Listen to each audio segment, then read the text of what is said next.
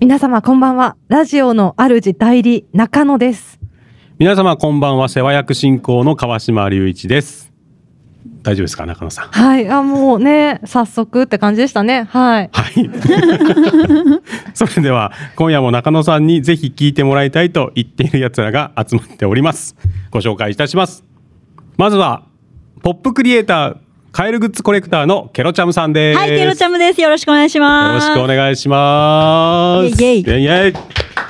ケロチャムさんですです。はいケロが取れておりますはい、わかりました。今日もよろしくお願いしますお願いします。お次はローション坊やの横山大我さんです。はい、よろしくお願いします。横山大河です。お願いしますお願いします。素敵な夏を過ごされたということで。そうですねはい。刺激的な夏でしたね。。えーいいですねだいぶ。リンゴ飴な夏だったと。そうですねいうことで。はい。よろしくお願いしよまろしす。くお願いいたします。最後に、おもちゃ好きの新田良二さんです。はい、ただのおもちゃ好きです。ですえはいいやえもう年お願い内します何本か出しますよ。おおー10以上復活します絶対。本当です心かに決めてます。いや絶対。だって毎月6000払ってんだもん。で使ってないからね。はい。さあ頑張そりんなます。はい愚痴から入った、ね、頑張り ます。マニアたちなんですけども、はいはい。前回いじれなかったことをいじっていきたいと思います。ほはいお何ですかケ？ロちゃムさんの、はいこのポップクリエイター。はーい、聞いてくれますかこれ なん、なん、ちょっとドヤなんですかこの肩書きは。あのー私、まあ、あの、カエルグッズコレクターとはか、いデザイナーとか、イラストレーターとか言ったんですけど、はい。一個なんかちゃんとした、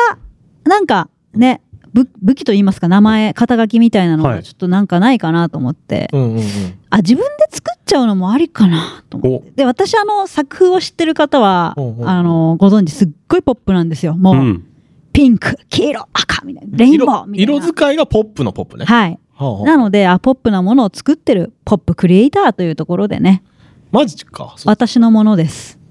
ちなみにあのポップを作ってる人もいるんですよいや確かにねおお仕事でてっきりあのドンキホーテでそうポップ書いてる人だと思ってた。プ副業始めたのかなみたいに思っちゃポったんだけど。ップそうあのドン・キホーテもねすごいトンマナがあるみたいで友達があこのこねポップクリエイター上級者とかいるみたいですねあ。れってやっぱポップクリエイターって言うんですかそちらでもなんかポップ作る部署とかもあるみたいポップデザイナーじゃなくってわかんない。そう言葉でわ かんない。まあまあポップポップの人がいるわけよ。それとはね違うんだあそうなんだ。違うんだ違うねそこが一番ちょっと競合なんで別にドンキとは働いてないわけね。働いてないんであそういうすことね多分下手だと思いました私ポップ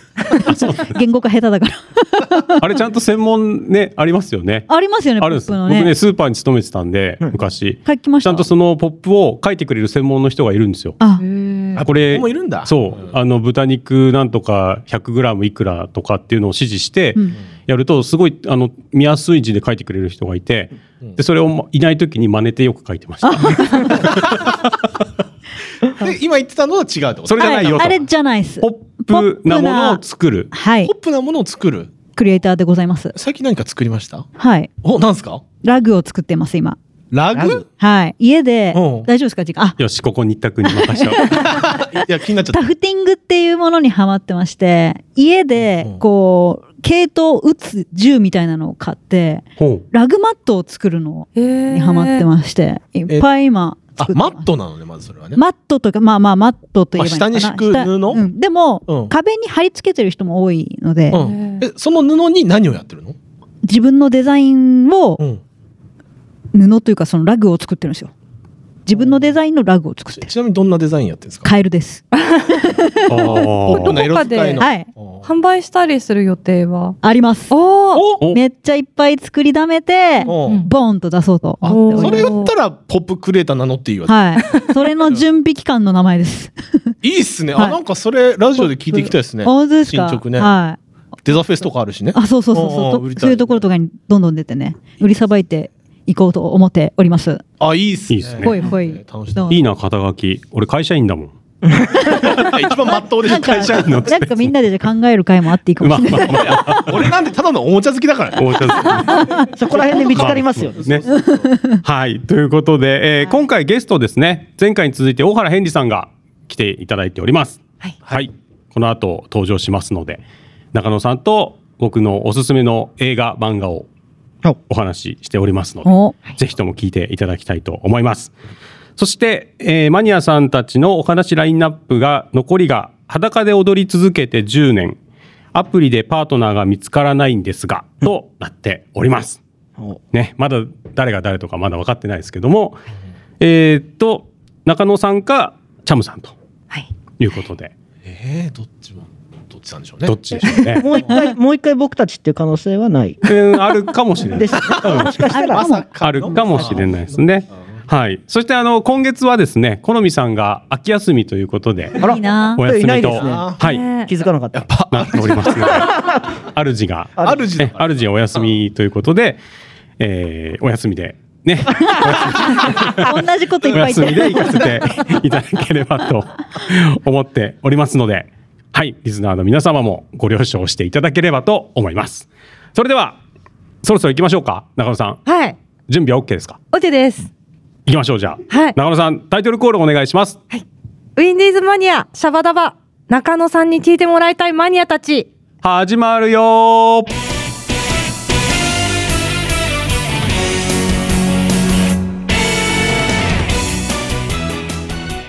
この番組は制作ニューエイジシネマ協力大ゼロ学賞でお届けいたします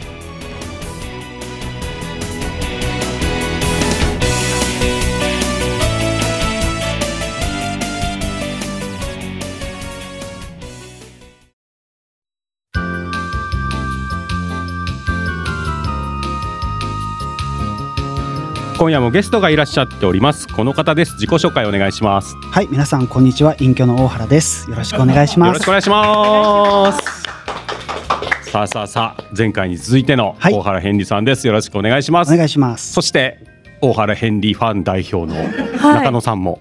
すいません、代表とか言って、中野です。いやありがとうございます。今回もよろしくお願いよしろましくすお。願いしお願いしま。ますす前回ね、全然口数が減っちゃっ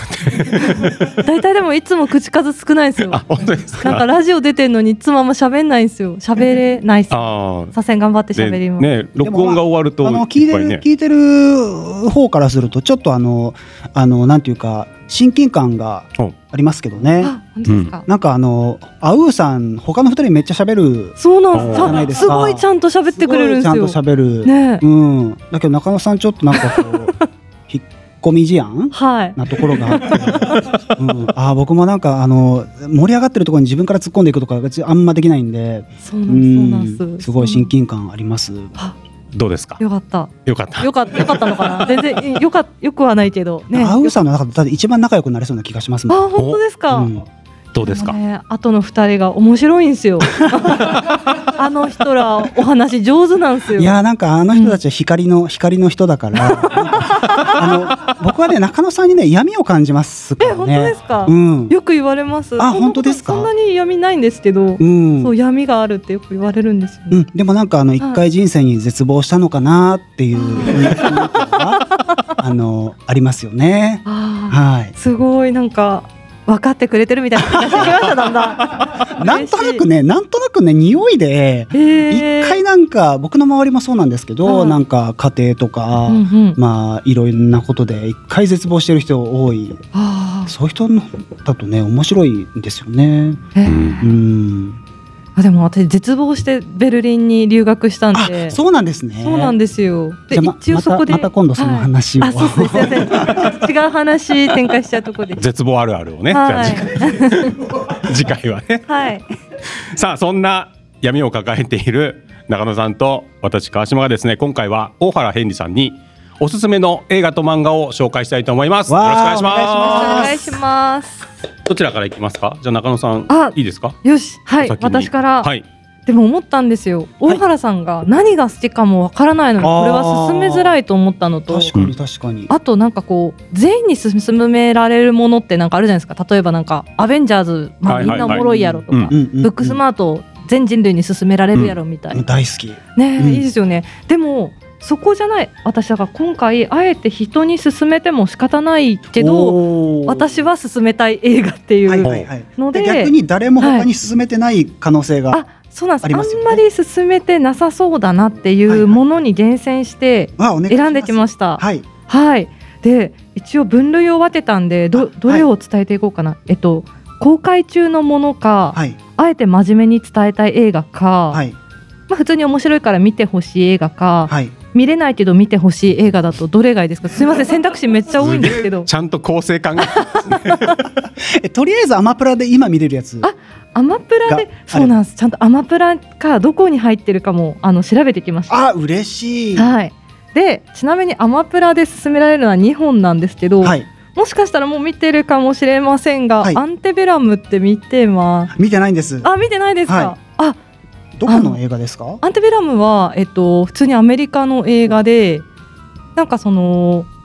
昔その黒人が連れてこられて綿をなんあなアんてメ言うんでリしたカっけ栽培あ奴隷あそうですそうでみすたいなはいの話なんですが、うんあとはすべてネタバレなんで何も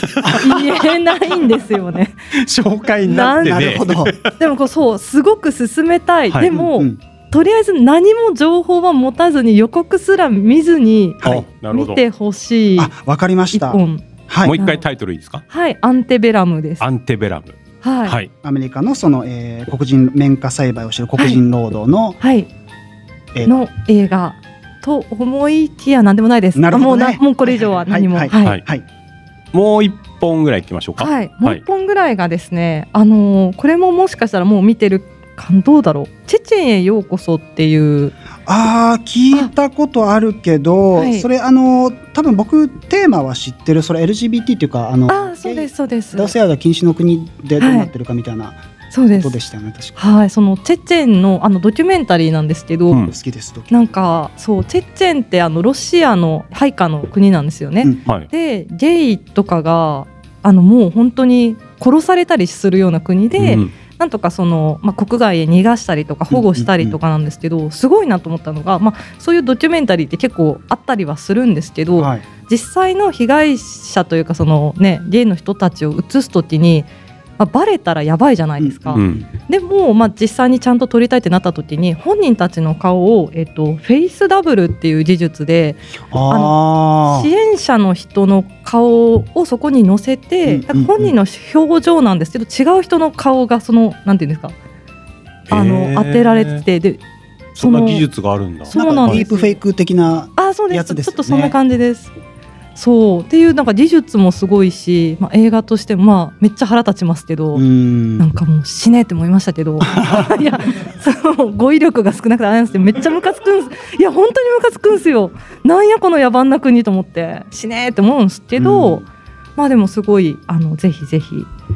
あーじゃあアマプラで見れるドキュメンタリー好きなのでこれ楽しみですぜひ見てみてほしいです。はい、えあと分類なんでしたっけ、はい、あとまだ時間ありますよねあまだ大丈夫でやっすたはい今公開中の映画か、えっと、あえて真面目に進めたい映画とあ面ー白い見てほしい映画と見れないけど見てほしい映画です ねうーんすごい微大妙な原さん本気で迷ってるあえて進めたい映画お願いしますあえてそう見れないけどえでいいんですねあ違うえ見れないけどあえて見てほしい映画でいいんですだっけあれ違うあえて違うしかもあえて真面目に進めたい映画、あはいそしたらもう一本がごめんなさいまたドキュメンタリーなんですけど、はいはいごめんなさいこれ見れるの UNEXT なんですよああじゃああの友達の家にいた時にあぜ ひあの私ちなみになんか今回緊急なんか上映みたいな感じでピカデリーで1週間上映してた時に見たんですけど、へーはいあのナワリヌイっていうああロシアのあロシアのナワリヌイナワリヌイ、はいで人の名前なんですけどすいませんなんかすごいロシア関係の映画ばっかそう紹介してるんですけどなんかこれもロシアのその政権批判をしつつ政治活動をしてるナワリヌイがうんなんか実際にその毒殺されかけるんですよね。うんでその毒殺されかけたけどロシアへの批判をやめないみたいなうんうん映画なんですけどあのちょっと私の話するんですけどナワリヌイその毒殺されかけてで、えっと緊急でドイツに降ろされてうんベルリンで入院してなんとか一命を取り留めるんですね。で私さっきあの病んで一時期その絶望してベルリンに行ったじゃないですか。はいでベルリンに行ってその一人暮らしになった時に具合が悪くなって怖かったみたいな話を前回したじゃないですか。はいはいその時にですね私ちょっとした頭痛で怖いなんか脳に何かがあったら困ると思って そう怖くなって病院行ったんですよでその病院行ったらめっちゃ怒られてなんか、あの総合病院みたいなとこって気軽に行っちゃいけないらしいんですね。へおー 前何しに来てんだみたいな感じでバリクソ怒られた病院がナワリヌイがこれ搬送された病院じゃんと思ってナワリヌイ見て気づいてうわめっちゃそりゃ行っちゃダメだよなそんな重量な人がいるところ、えーそうなんですよねじゃであ最初はなんでドイツだと開業医に行ってってことなんですかなんかあのハウなんだっけハウスえっとなんかそのそうなんですよ近所のうんそのうん馴染みの病院を作っとかないといけないっぽかったんですねう。う町医者あそうなんです、ねそうなんです、うんそうそれを作ってなかったんでなんか気軽に日本とかでも総合病院行きがちなんですよ、うんで総合病院行ったらなんかめちゃめちゃ切れこんな切れられんだというぐあらいー何しに来てんだよみたいなそうなんだ病人なのに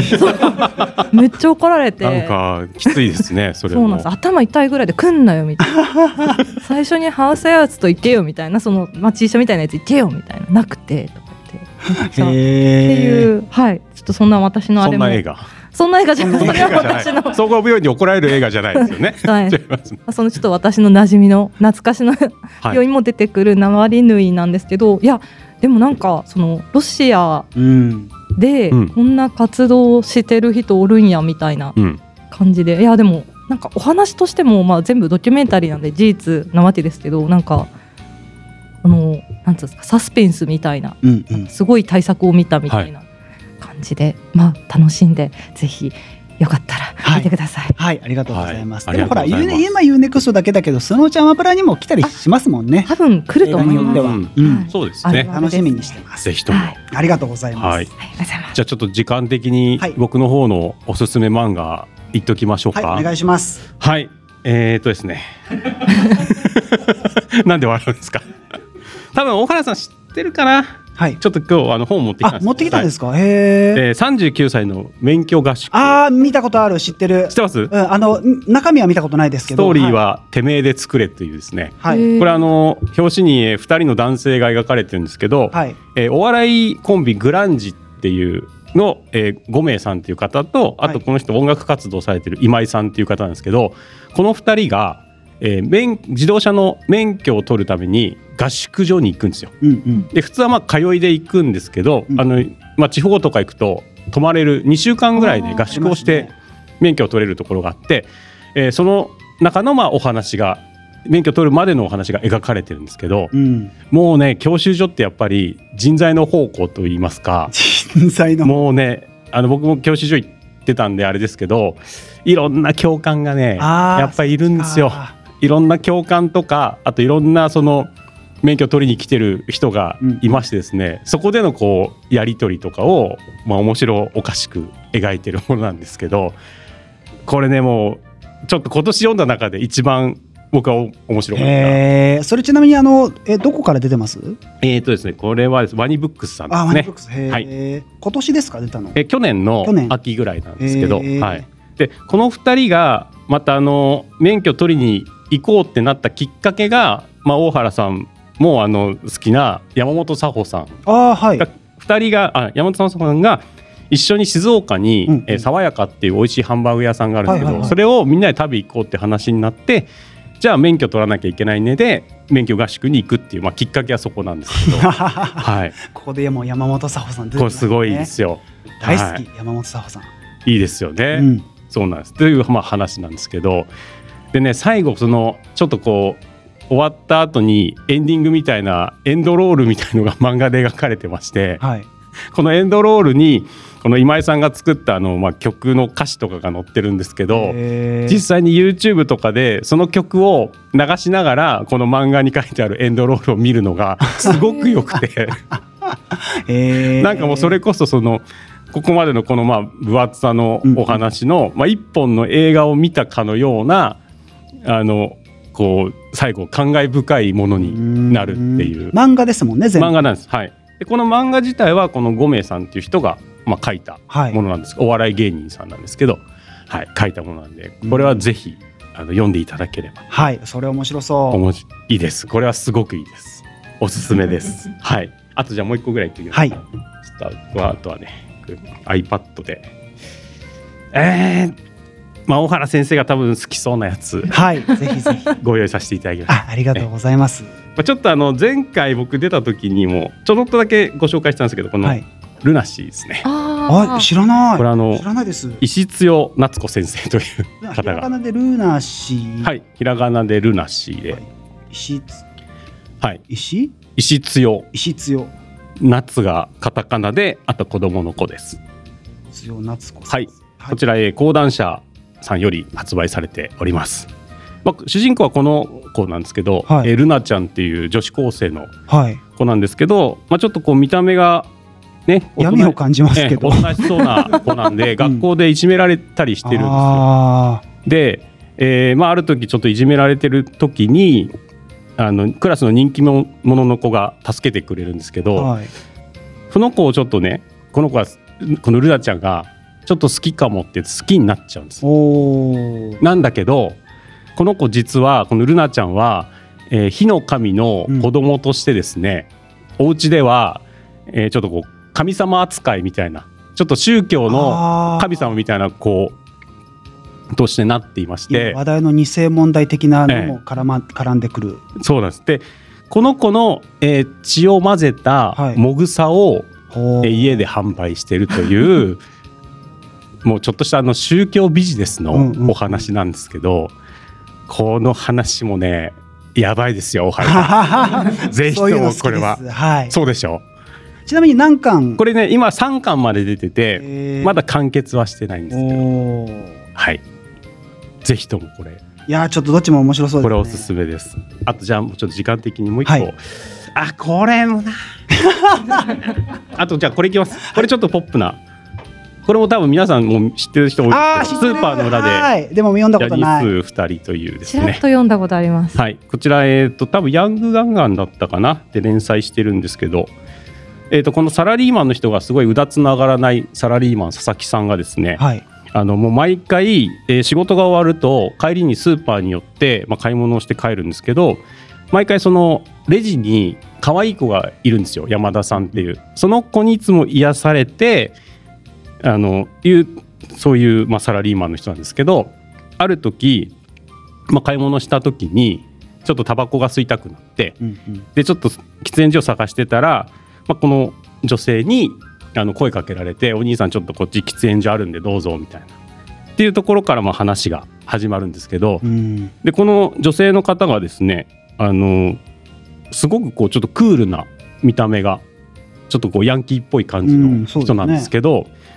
この人が実は山田さんなんですすごくおしとやかなレジではおしとやかな方なんですけど裏ではこういうクあーール全な然違うそう全然違う女性なんですけどこの佐々木さんっていうサラリーマンはこの山田さんクールな方の女性がそのレジでレジ打ちをしてる山田さんとは気づかずにいろいろとこう話をしていくっていうああそう気づいてないんだ、気づいてないですだからこのへー山田さんっていう女性はちょっと二面性なところがあって、うんうんちょっとこの佐々木さんをからかってるうんなるほ ど感じのやり取りがいつもへーなんか見ててほっこりするなっていう。それも何巻これは今3巻です三ね巻。はい、こちらも3巻まで出ておりますので、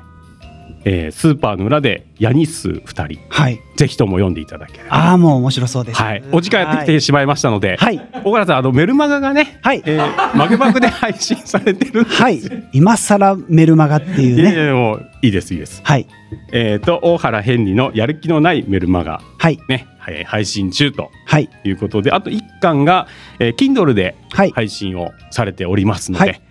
はいい、あとまあちょっと時間過ぎてますけど、ちょっと近々の予定として年内は、そうですね今年えっとなんかアンソロジー的な本があの今年年内に出る予定ではありますはい、まだなんか詳しいこと言えないんですけど、あはい決まったらまたあのブログとかツイッターで発表しますし、はいまあ、出版された際はまた呼んでいただけると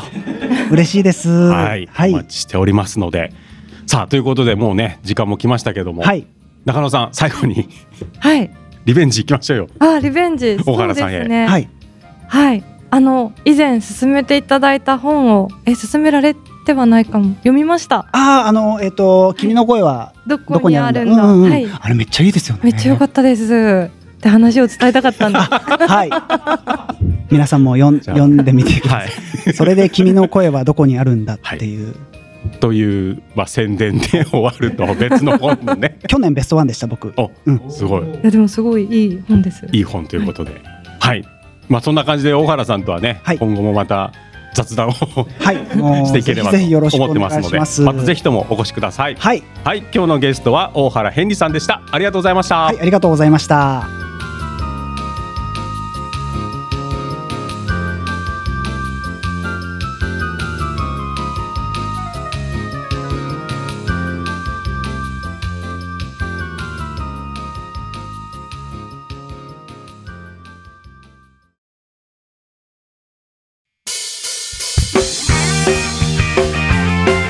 皆さんこんばんは準レギュラーの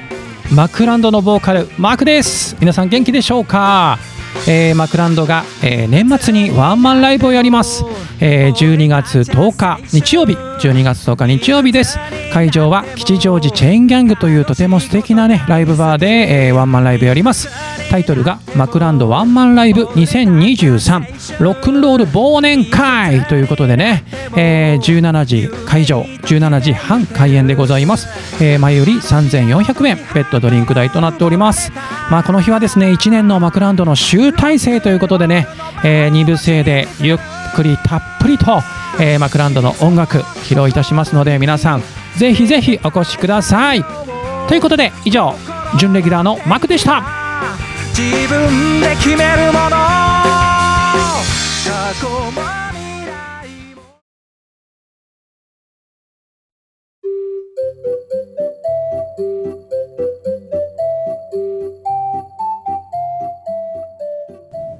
それでは裸で踊り続けて10年をお願いいたしますこちらの担当は誰でしょうかはいおケロチャムさんおー私ですポップクリエイタイエス確かにちょっと裸似合いそうですはい どうもどうもありがとうございます。それでは行きましょうか。それではケロチャムさんの裸で踊り続けて10年です。お願いします。はい中野さん聞いてくださいよはい裸で踊り続けて10年経った友人の話をします残念ながら私ではないー。裸ちょっとね、あの見せれる武器は持ってません。はい、友人でございます。その友人は、あの、芸名が、シュンザブルーフィルムっていう名前で、ちょっとかっこいいんですけれども、今日はシュンちゃんって呼びます。シュンちゃん、春、春と書いてシュンちゃん。あ、漢字ね。そうんう、しゅんちゃんなんですけど、あの美術大学で知り合った子で、あの軽音サークルで知り合った子なんですけど同級生で、あの女性で、であのまず見た目があのもうヒョウ柄のファーで常にタバコ吸ってて。ピンクの髪型で奇抜 ででああの仲良くなって「なんで髪の毛ピンクなの?」っつったらあの「少女革命ウーテナになりたいの」ってなるほどね。中身が、あの実はすそんなすごい最強っぽい感じなんですけど中身はマジでオタクで絶対運命ですね。そう中野さんすごい好きなんですよ。打てるマジあそうなんだウテナファンですその子も超好きでマジしゅんちゃんも大好きでで、あのー超オタクでうんアニメも詳しいし漫画もうまいし書くのがうんさすが美大って感じなんですけどさらにあの器用で自分でコスプレも作っちゃうあ、いいですってね。感じでもう最強の子なんですけども、また面白いことがあのテンションがた楽しくなっちゃうと脱いじゃうっていう癖があってそこからちょっと親って感じなんですけれども、まあ面白くて面白くてそういう面白い友達大好きでうんであのよく嫌悪サークルの先先輩に「脱ぐな」って怒られてた感じなんですけど、まあ、武勇伝をねいろいろか語ると本当にいっぱい出てくるからよよかったらこのラジオ出てほしいぐらいなんですけどもそんなあの彼女があの卒業してうんストリッパーになっておーえーあストリッパーになったんだみたいなまそっちあかでも確かにっていう感じのね確かあにのことはいろいろあ って感心以して前、そんな話をそのちょっとしてた時ちょっとしたとかつそうそうそうそうそうで私人生いまだね一回だけその友達のストリップ劇場に足を運んだことがあって、はいうんうんうんでその時はもうよかったらマジで来てほしいって言っててどうやら自分の誕生日だからいい大鳥で出れるかうらんうんはいよはかいっ。た来てっつって私も初ストリップだから全然よく分かった、うんなかったんですけど一人一人出るんですよで5組ぐらい出て最後みたいな感じだったんですけども、大体順なんか流れ的には服で踊ります下着で踊ります最後全裸で踊ります、はいみたいなうん3曲踊るんですね、あああこういう感じなんだって大体掴んできてからしゅんちゃんだったんです最ーう後、んうんうんうんでしゅんちゃんはやっぱりね、まあ、美術の力というか、うんオタクの力といいますか全然他の人と違くてうんあれ型破りいいのっていう感じでうんうんその時はなんか和装だったんですけどもで壺持っててんで壺とダンスしてて次壺からタコが出てきて、タコはあきてんののえっ、とねぬいぐるみでできてるんですけどもそのタコとやるっていう演目だったんですよええー、すごいエッチなんですよだから、うんうんそれをよく友達に見せたなと思ったんですけどもで終わってす後日あれなんだったのじゃないけど聞聞いてみたら私はアニメとかまあいろいろ美術とかで見てエロいなと思ったものをこの舞台でこのステージで表現していきたいんだって言ってて結構だからねあのそうそれはじゃああれのタコは何だったかっていうと、はいあの江戸時代とかで春画があって、うんわかるわ。あの着物の女性がちょっとタコに吸われてるみたいな、ちょっとエッチな絵なんですけへーど、あれからインスパイアを得て出たものなんだみたいな感じで、あ面白いねっつってうんいう感じだったんですけど、そんなしゅんちゃんも2000えーっとね何年だったかな2021年にストリッパーを引退して、あら、はい。で翌年2022年にバーレスクダンサはっい。ていうああ、ポールダンスみたいなやつー、そうなんかねちょっとあのね検索したらなんかなんて読むんですかねセクシーダンスって書いてあるんですけど、うううんうんまあ、あの、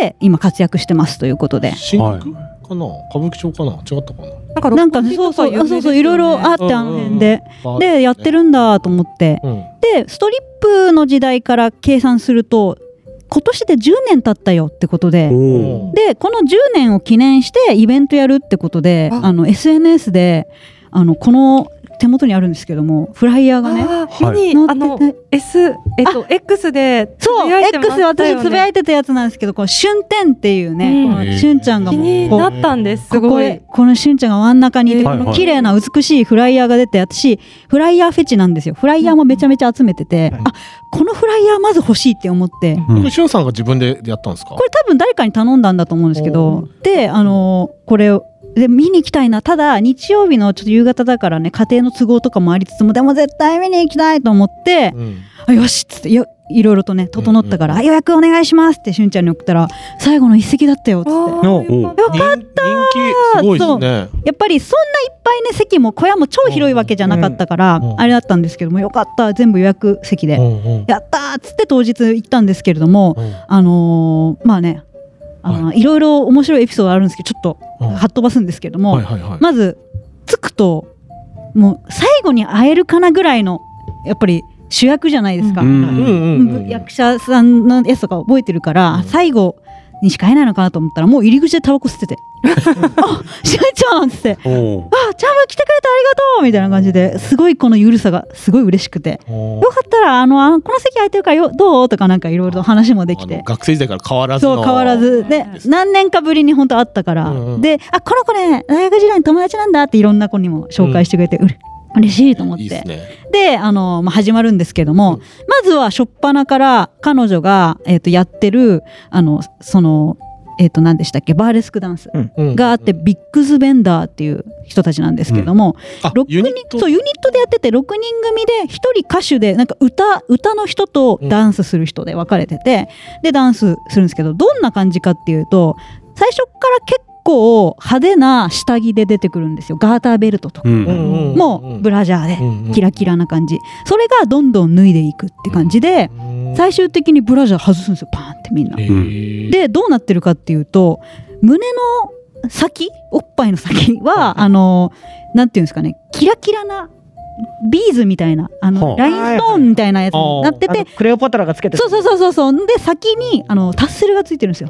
パセルって何ですかあの房って言えばいいのかなけけああ。なんては言えばいいいのはいはい。さサンバの衣装とかについてそうそうそうそうそうひらひらしでたよあれをあいくら回せるかみたいな感じのダンスとかになってくるんですよ。 ね、でであすげえって感じでで最後終わったらあのチップタイムって言ってあーこうおひねりねおひねり1000円からなんですけど、こうかあの下着とかにこう絡めて、うんはい私はしゅんちゃん推しだからしゅんちゃんにパッて入れて。うんうんで終わるんですけどもその次また違う人たちがどんどん出てってって感じで、まあなんか男性なんだけどなんかねヒゲ男色のでかい人みたいなうんうん方がセーラー服着てその人がどんどん脱いでいくっていう謎のショーとか、へ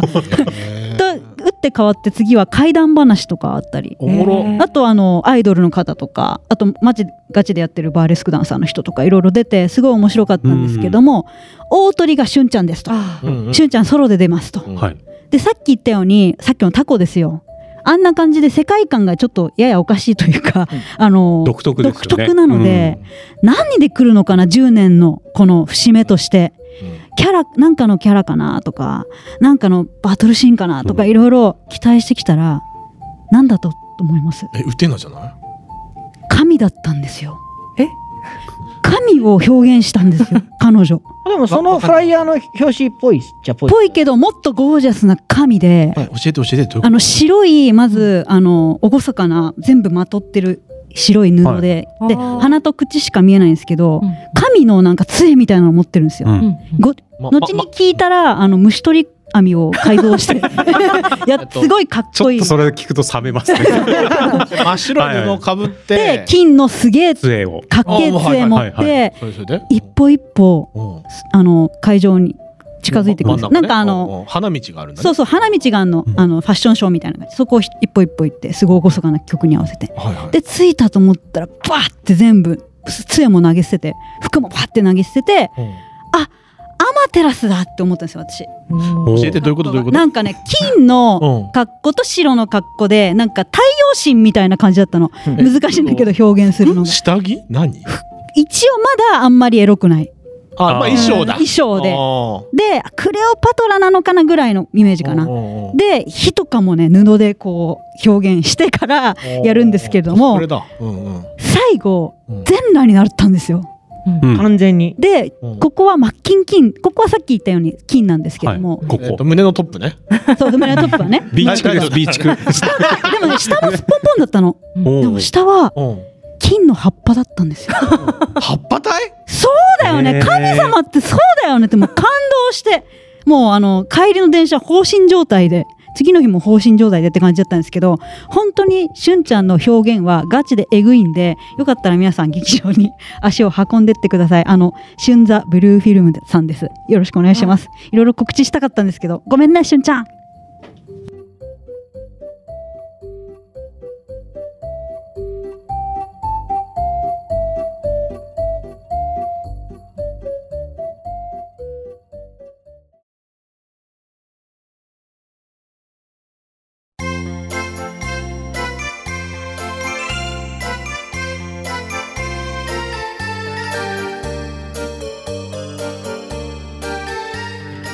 お次はアプリでパートナーが見つからないんですがをお願いいたしますこちらの担当は誰でしょうか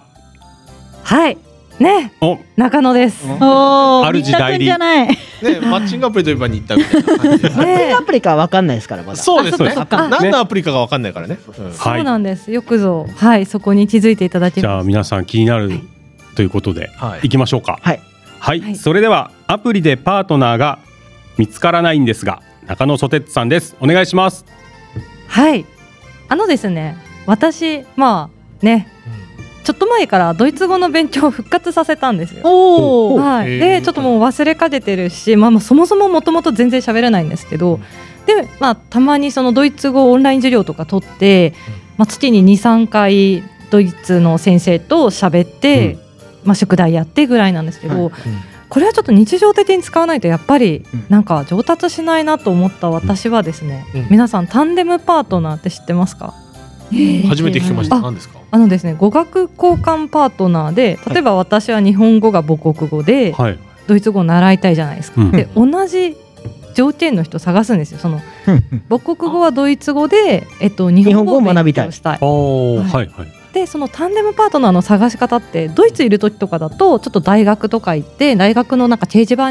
なんか日本語学科とかがあるところの掲示板でこうピッて紙を取ってきて連絡してみてとか バンドみたいあな。バンドみたいな、あでもそうなん確かにちょっとそれっぽいやつ電柱とかにあるやでつすそうベース募集みたいな感じで探したり、まあ、あとはなんかあのパーティーに行ってみたり。などなどあるんですけど、まあ、はい日本において何をどうしたらいいのかなって調べたら、タンデムパートナーが探せるアプリがあるよとお気ー気づいて、で早速始めてみたんですね。うんで、まあ、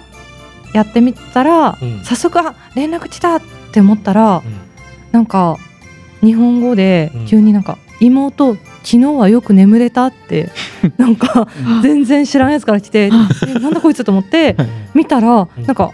なんていうんですかそういうやつに限ってやっぱり別に習いたい言語、はい日本語じゃね日本語じゃねっていうか8言語ぐらい適当に入れてるんですよ。あで出会い中でただの。はいはいはい。でなんかあの話せる言語もよく見たら母国語がドイツ語じゃなくて、はいはい。英語みたいなだからあ英語で話しかけてくるやつばっかなんですよー。うあんーアプリ自体はそうはいうい何ですかマッチング推奨してるアプリとかではない。マッチングあ恋愛的なそうそうそうそう。はむしろあの禁止だって禁止とまでは言わないけど、そういう目的のアプリじゃないからねこれはって言ってんですけど、はいもうそうじゃないんですやっぱねどこにでもそういうやつがい湧るいんでてす湧よいてきちゃうもんなんであーそあうここは違うっつって完全にマッチングアプリとして使われてる感じありますよね。聞いてるとそうなんねですうんうんうんでえ何これと思って、はいでなんかなかなかないなと思ってまあ無視してるんですねそういうのは。うんううん。でそしたらなんか一人こうやっぱ英語で話しかけてきたんですけど、はいなんかでも英語と日本語を交えて話しかけてきて一応母国語じゃないけどドイツ語喋れるって書いてるなこの人とう思んって、うんちなみにあの私はドイツ語勉強したいんだけどどうなのって聞いたらいやいやあのドイツはなんか5歳ぐらいまでいただけであんま喋れないみたいなすごいそうあねうんうんまあ、でもなんか話し方も丁寧だしなんかその今日は中秋の名月ですねとか言ってくるからあ、んなんかこいつちょっと教養ありそうだしいけんじゃないかなと思って。うんうんあうーんまあ、ちょっとドイツ語とはい最初英語を交えてやってたんですけどそのうちなんかちょっと、まあ、私その日ちょっと芝居見に行く途中だったんでこう移動しながらはい日本語でまあ返してて、うい、んや今日本に住んでてみたいないずれちょっと仕事でうんぬんかんぬんみたいなそうなんだってやり取りしてたら、まあ、なんか最終的に LINE 教えてってなって、はいあしんとって思っていやちょっとやり取りしただけですぐは無理じゃないですか、うん仲良くなったら別だけどちょっとまだ何回かやり取りしただけだからしばらくはこのアプリ上でいいかとしかも別にそのアプリ課金うんうんうん。制じゃな,、ないというか課ー金はいはいもできるんですけどそう男性も女性も課金もできるけどしなくても全然あメッセージやり取りできる。そう、ん課金の要素何なんですか。課金の要素はするとなんだっけなあなたのプロフィールを目立たせますとかあなたのプロフィールあーまあを上の方に上がってくるとあかなるほどねそうなんですうん見た人が分かりますとか、はいはい。なんかその程度でその人も課金してないって分かってたんですよ課金税でもねえのにと思ってなんか LINE 聞く必要あんのかと思いつつ、はいまあまあそういう理由でとかって言って、でちょっと今から私あの芝居見るんでっつって電源切って、はいで芝居があのちょっと3時間ぐらいあったんで、うんあの途中休憩あったんですね。うんうんでちょっと休憩の間に返事返ってきてかなっつって見たら、なんか私が LINE を断ったことに関してバチクソ切れててはあはなんかやり取りもうしただろみたいな、はいこのメス犬がって書いてあってえそこまで罵倒されるよあうな相手男性だったんですか。そうえここまでえそれ何語で来たんですかあこれ日本語あで日本 え、このメス犬がって書いてたのそうえと思って人生で初めて聞いたよ、それをでしょ使う人な。んかこんなことあると思って、うんもう即座にブルブルブルってなってあの速攻であの通報して、うんで通報理由が LINE 交換を断ったら罵倒されましたって言って、はいはいつってまあ芝居をまた見始めて 嫌な嫌な気分で芝居の続きになりましたね。そうなんですよで終わってやだーめっちゃ嫌なんです終わってもう立ち上げたらそしたら今度はリサっていう人からメッセージが来て「リサ?」と思ったら「はい私リサあの運営側」っつって「ごめんあのクリスはバンしといたから」っつって「ごめんね」ってあ、ちゃんとしてるちゃんとしてる。あーありがとう、リサ。そうリサありがとうと思ってでも、まあ、リサめっちゃ、ね、英語で書いてて英語喋れないから「サンキューソーマッチ」だけ返したんですけ ど私も喋れないんですでなんかどうしたらいいんだろうこれと思ってで結果、うんあのーなんか悩んでたんですけどあそうだと思ってプロフィールにうんなんか書こうと思って私はうん今、あのすごいかっこよくて可愛くてセクシーな小人がいるので水木的なやつは来んな と。らであ、いいね。いい、いい作戦。うんでしょで LINE 聞いてきたら「ブチギレます」って書いたんですよ。あ素晴らしい、素晴らしい。そうって書いたらそしたらまたなんか通知が来たなと思ったら、はい運営側からはい「あの困ってないフィルター機能っていうのがあるよ」って教えられてあ、リサに心配され た。あー、なるほどね。でフィルターっていうのを使ったらなんか同性だけにあのあなたと同じ性別の人だけうんにうんうん選択できますってう言っ素晴らしいて。よっしゃと思ってそれに選択だから同性私と同じ女性にしか表示はされないし、っっていうので、まあ、女性だけを探して、で女性だけにメッセージを送ったんですね。うんたら全員から返事返ってこなくて、うんなんか今度はあのソース感状態で女性は女性でパートナーを探してる人も多いのかもしれないってことですよね。どうなんだろうやるならい異性の方はがいちょっと楽しいいのかなって思ってんのかあなわよくば恋愛もいけばみたいな人多いのかもしれない。いえー、そうマジで そんな、えこれ最終的なそのアプリのはいゴールっていうのはパートナーが見つかって、はい、えっと、実際にその会ってあ勉強し合うんですかそれとももうそのアプリ上で会話して勉強するみたいな、どっちもありですあってもいいしあー音声通話でもいいし、うんあのチャットだけでもいいし、じゃあそれは双方合意の上でどそううすなるんかでみすたいよなはいじゃあ今はそのマッチして語学を一緒に頑張ろうよみたいな動詞は見つかってないってこと。ないってことですねうわうんもう辛くて課金した方がいいのかなとか思ってちなるほど、ね、どれぐらい期間どれぐらいやってなみに今日で3日目ですあら、まだ結構あ緊ま張だじゃあもう一ヶ月ぐらいでいいんじゃないですか。プロがプロがいますよ、プロかなまた別のアプリからですからね。 それは、なんていうか。あまあでで出会いというそうかなんそうてそいうう出会かい。のそのゴールが違うじゃないですか。そうですねはいでもリリサって外国の人で日本のなんかアプリではないんですか、なんかタンデムってこのアプリ自体あえ商品名言っていいねあ言っていいか、うんうんタンデムパートナーのアプリこれしかないから、うんえっとなんかこれ自体は多分あの日本開発じゃないやつでーだから全世界の人とつながれますみたいなあ単純にその中野さんの求めてるその日本語を勉強したいドイツ母国語とかの方が本当にいないっていうだけじゃん、いやないいます実はいるんですそんな人たちそういいっうプロぱフィいールの人たちはいるんですかいるんですけど彼らはやっぱ18歳とかティーンエイジャーだったり、はいあうーん、なんかねごめんねおばさんと喋んないよねっていう気持ちにちょっとなってますねそんなこといやそんなことないと思う、それだけだったら、じゃあもうまず二ヶ月続けてみていただければ三日じゃ何もわからない。三日どの立ちどの立場からはい。ティーンもいけると思いますよ、いやでもやっぱで向こうのやっぱ興味のあることっていうところアニメって書いてるんですよああーそうねアニメそんなに詳しくないしねって思ったり、うんドラえもんとかでいいんじゃないですかドラえドラえもんサザエさんであマルコちゃんとかジャパニーズアニメ本当いや絶対最新のやつ見てるって今の子た ちは進ネ撃トのフ巨リ人とかとかだでと思うな。う。んそうそうか、へとかもあったら面白業そう業者とかがねなんかはい来たりとかで、そうだから日本語とあのドイツ語だっつってんのになんか僕は韓国のプサンから来ましたみたいなでも違うっつってんだろうと思ったけどプロフィールみたいなすごいマッチョではい私マッチョ好きなんですよ。あーマッチョのことちょっと性的な目で見ちゃうんでなんかすごいめっちゃ腕太いちょっと後で見せますね。見たいですでも絶対両者なんですよこれうわこんなん来るわけないじゃんとか思いながらなんかろくなやつが来なくて今困ってんすよね誰かまあでもそうか2ヶ月続けるっていうのいいでも違う方法でなんかないかなって今思っちゃいました、うんこのアプリじゃなくて、なんかよく見るのはうんお金払って有料チャンネルでテレビチャットでうんうん一コマ1万円とか2万円とかっていうのはよく見ますけどそっちの方がしっかりしてんじゃないかなって気もするけどそれあれじゃないですかなんかありますよねなんか DMM とかでもあそうで提供すして国る際電話でやるやつそうそうはいはいはいでもねそれの同一版がないんですよねあそういうことねねまあでもちょっと2ヶ月続けてみ ますはい頑張ります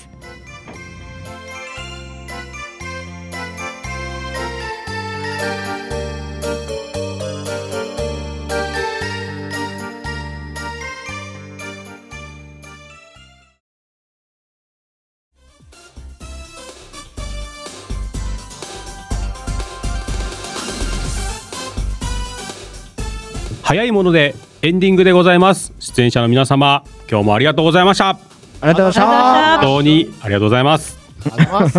中野さんはい本日の番組ではい続きが気になるところはありましたかあでもさっきチェロチャムさんが ねおっしゃってたあフィクト春座春が旬座です春座ブルーフィルムさん、はい気になってますあ。りがとうございますじゃあそんなね旬ちゃんの情報をす情報素敵な前を振りですね、ありがとうございます嬉しいなあの旬ザブルーフィルムさんなんですけどもまず名前が旬は春ですはいその後ザはもう英語あアでルファベットねアルファベットでブ TH ルーフィルムがはい大文字英語おって感じでで結構頻繁に X もインスタもあの更新されてるんですけれども、うんインスタの方がちょっと分かりやすいかなと思ったのでスケジュールとか、えっともう本当にそのまんま「旬ザブルーフィルム」ってあの全部ローマ字で、うんえっとなってる、えっとアカウント名なんですけれども、えっと結構定期的にねいろんな小屋でダンスされていて、えっとこの時期だと10月29、30もなんかヤマトミュージックっていうところでやるのかな感じで、えっといろんなところでダンスされてるのでもしね少しでも興味持った方はまずはフォローからうんしてあげそうてですね。ほしいなとは思っております。ちょっとずつよかたね知っていけばってことね、あのね、10月21日、ちょっともう終わっちゃってるんだけれども、はいあの私の実家の近くのバーでなんかやるみたいなので行こっかなと思っておー母親連れて。えー そう思っ内て内容が何なんでしょうね気になりますねね気になるねでもまあバーレスクダンスまあセクシーダンスだとは思いますけれども、ぜひぜひよかったら見に来てあげてくださいはい。はい。ということで、じゃあ、はいありがとうございます。どうもですえっと、どうしようかな。じゃあ、ここで発表しておきますか。うんなんだ川島からちょっと発表がありまして。ほうはい結え婚ーこの度あ結婚はもうしてる 結婚はちょっとしてました、はいちょっとあのこの番組をちょっとお休みしますえええっ、と今までまあ格付きでやってたんですけども、はいさらにお休みをさせていただくことにえーなりましたので、あらあらららららはいやっぱ会社員だからね主もお忙しい、な主もいないのに。主もいないところで主もいな許い。しませんって言うかも しれない多分主はこのこと知らないですねあれ今日じゃあ、主となかなかはい会う機会は本当は最後だ。もう多分いやもう多分はないですけどしばらくないってしやばらくそうなまたでねす来ねるんだもんね はいということであのお暇をいただくことになりまして、ゆっくり休んでください。ということで、えーつ G はどこじゃね、みたいになっちゃうわけねうんうん好みさん的にはあれ G はどこじゃみたいそうねになるわけねいやでも好みさんはもうあそうですかみたいな感じにな ると思いますので、はい、ああわかるわかるというわけで、はい私の代わりになる方をですねえそんな人いるんですかここで指名させていただければと、ここで指名するんですか。はい、中野さんかな多分放送でうん言うのが一番いい気がしたので、はいはいおーえこの世話役進行をですねはい横山さんにうわお願いしたいですー。よろしくお願いします。おも予想つかなかったな願いします。一応ね、僕も代理人ですからね。うはいあの、お世話進行代理のは一人なので、はい留守は 守ります。城を守りますみたいな ね感じですねよろしくお願いいたしますはい、自分もいなくなってたら申し訳ないです。あそこはもう大丈夫 です。はい、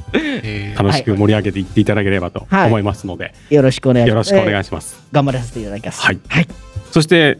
中野さんははい今回限りかな、第二は。 あそうですね主だまたね主のお休みがあればそうですよね。うんうんうん代理に、うんうんでもねもうね代理はあ私は会うというねあの所属があってね、はい会うの後の二人もきっと代理とかできると思うんであれまあ気軽に 会うに声かけてもらえればそうなの？ゆるーく大しれ学をあいやれいやいや、ね、あの二人の方がねあのおしゃべりお上手なんではいちょっと任したいですねそこは はいいやもう中野さんにしか出せない雰囲気もありますから。あ雰囲気、うんはい頑張りますはいありがとうございます。 そっかということで、はい、えーリアタイで見ている方はこの後公式サイトにて、こえー今回の放送長尺版がアーカイブされます。またアーカイブでお聞きの方はこの後少しアフタートークもありますのでお楽しみにしてください。えーそして番組ではノートにて番組内容の記事などをアップしております。もし番組が気に入っていただけたらノートよりサポートができますので少額で全然構いませんのでお気持ちだけでもサポートしていただけると嬉しいですと。そしてなんと来月11月の、えーこの番組なんですけども番組開始1周年を記念しまして10分コーナーにうん好みさんも参加予定です。おはい初耳ですね楽しみですねね、ラジオにはいますよね、このみさん。いやもうもう秋休みから戻ってきてますので、 大丈夫はい、こちらも皆さん楽しみにしていただければと。好みさん多分まだこのこと知ら ないだ誰が選ぶとかもね気になりますけでどすよねま。あ次回の楽しはい、お楽しみにしていただければと思います。はいということでここまでのお相手は川島隆一とみ新田良二とケロちゃむと横山大河と。ラジオの主代理中野でしたようソテッツサバ皆様お疲れ様そしておやすみなさい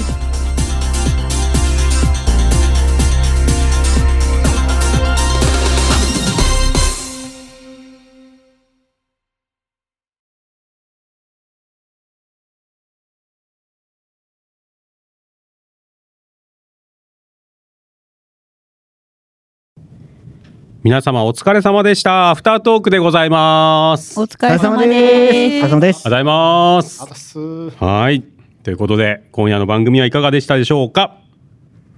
盛りだくさんではい。 お名前言ってなかったですね。 いろいろありましたね。はありい。ましたね今回はケロチャムさんと中野さんにお話をしていただきまして、はい。お友達がいっぱいいますね、ケロちゃんさんなんか、ね。そうですね。個性なんか豊か個性豊かな。な。うん。面白い子にこう、ひゃーってと、なんか、ひ吸い寄せられちゃうんですよ、はい私。ルイは友を呼ぶってやつ私、うんそんな。 でも、あの、本当にね、もっとほな話したい話いっぱいあったんですけど、はしょってはしょってギリギリ10分だったんで、 はいまたなんあか、尺問題まあね。一尺問題一位に選ばれるしかないですね。 そうですこのね。この2それ分しかないがそのやっぱり優越ですよ。そうなのよ、2分がね今。日選ばれてますんで。はい。そうです。ね、うん前回1位が横山さんということそうあです。そういうことです。先輩この2分がね。勝ち取ってますからで。ねそう。ですね。はい。はい。そして中野さんもお話をいただいて、はいアプリのお話をね。はい、うん。頑張りますとしかもう言いようがないもう私の頑張りだけでねでなんなんともならないけどはい、まずは2ヶ月と頑張いりますう師匠のお言葉がありました格の言で。がありますからね。うんええ身にマッチ染みングアるプリ始めた時にチャム師匠からもうとりあえずずっと続けなさいって言われて半年やってましたから。ごめんね、その間にボロボロ。 でもやいろいろ傷でやめてますから。今お休み中だから。師匠みたいな。まあまあまあそういうのもあります。まはい。い谷に落としたということでごめん。い思い出でした。はい。さあ、ということで、ちょめ吉さんのラジオのお便りテーマ、パクローのコーナーに行きたいと思います。今回のお便りテーマは、テンションが上がるお弁当のおかずでございますと。はい。さあ、お弁当ね。あの、まあ、自分で作るとか、えーまあお、お母さん、お父さん作ってくれるもあるし、たまにこうね、差し入れのお弁当とかもあるし、うんいっぱいありますよねう。んうん。いきますかどなたからいきましょはい。じゃあ、う行おきます。横山さん、はい。どうぞお願いします。まあ僕はもう学生時代、あの、お弁当、高校の時お弁当はでい母親が作ってくれてたんですけど、まあそのお弁当で、やっぱ弁当箱の中に入ってた一番嬉しいのは、うんまあおかずではないかもしれないんですけど、うんまあチャーハンですね。もおうー弁当箱いっぱいにチャーハンが敷き詰められてた時は、もう大興奮でしたね。ういん。チャーハンとおかず。や、チャーハンとチャーハンです。二段弁当でチャーハンとチャーハンなんだ。待って何なんですか普通お米と、はいあの、上に、おかずあのおかずおかず、はい。が、チャーハンとチャーハンが入ってるお。 母さん楽だね。その日例のチャーハンを丸々一袋炒めると一つに入りきらないので、おー下チャーハン上チャーハンなるほどね。一例のチャーハンなんだそうそれが興奮しますもうエビエビエビのやつ。えエビじゃないですその普通のなんていうんですか本格炒めチャーハンああーあ、あれか。ともうだ上やった時にチャーハンだとはい下もチャーハンなのが分かったんで、お母さん楽だおな。かわりだ、おかわり。最高と思いながらいいそ息れ子。チャがー嬉しハかったンですね。確かに美味しいですよめちゃねく。ちゃうまいっすねうん。いといです餃子とかも欲しくなりますけどね。いやもうあのチャーハンぎっちりでもう僕はもう大満足でしたね面白い。はい、はい、ははいい。私も、あの、学生時代ずっと母親の手弁当だったんですうけんど、あの、中学からちょっと私立行っちゃっても、中学から弁当だったんですけどはい、母親も私と同じ美術大学ちょっと出身なへんでー、ちょっと変なんですけどもは、い変なあのね、もう情熱をすべてうん。弁当につぎ込んでて、ほ色をすべて入れるとかうん、あの赤黄色をすべて入れるとはか、いすごい考えられてて、毎日すごいのよ、弁当えがっ。とキャラ弁とかじゃなくて。キャラ弁とかじゃなくて結構栄養というか、普通のあーうーもんう、しかもほぼ手作りというかうん、なんか、すごい大変ね。たすごい楽しかったんだって。すげえな、この人と思っ作りてた。かったんだ。もうそういうタイプなんですけう。ど、はい。ただ私は、たまにうなぎなんですよ。あええですようね。ん。うなぎだ。でも、すっごい疲れてる時うなぎなんですって。楽なんだあっ、てな。るほどね。えうなぎどれぐらい入ってんの分量的に。えっ、と、うなぎの、なんか弁当箱もいろいろあってさ、種類がうん。うんうんうなぎの時はこういう、もう四角い一段のまやあつ、おで重っかいみやたついなやつね。そううんで、うなぎバーンってなってて、もうご飯バーンってちょっとおかずがチッチッチッって入ってえるめっちゃ周りの友達、うわ、うなぎ10じゃんってならん。うん、ちょっとちょうだいってあげてたこともあった。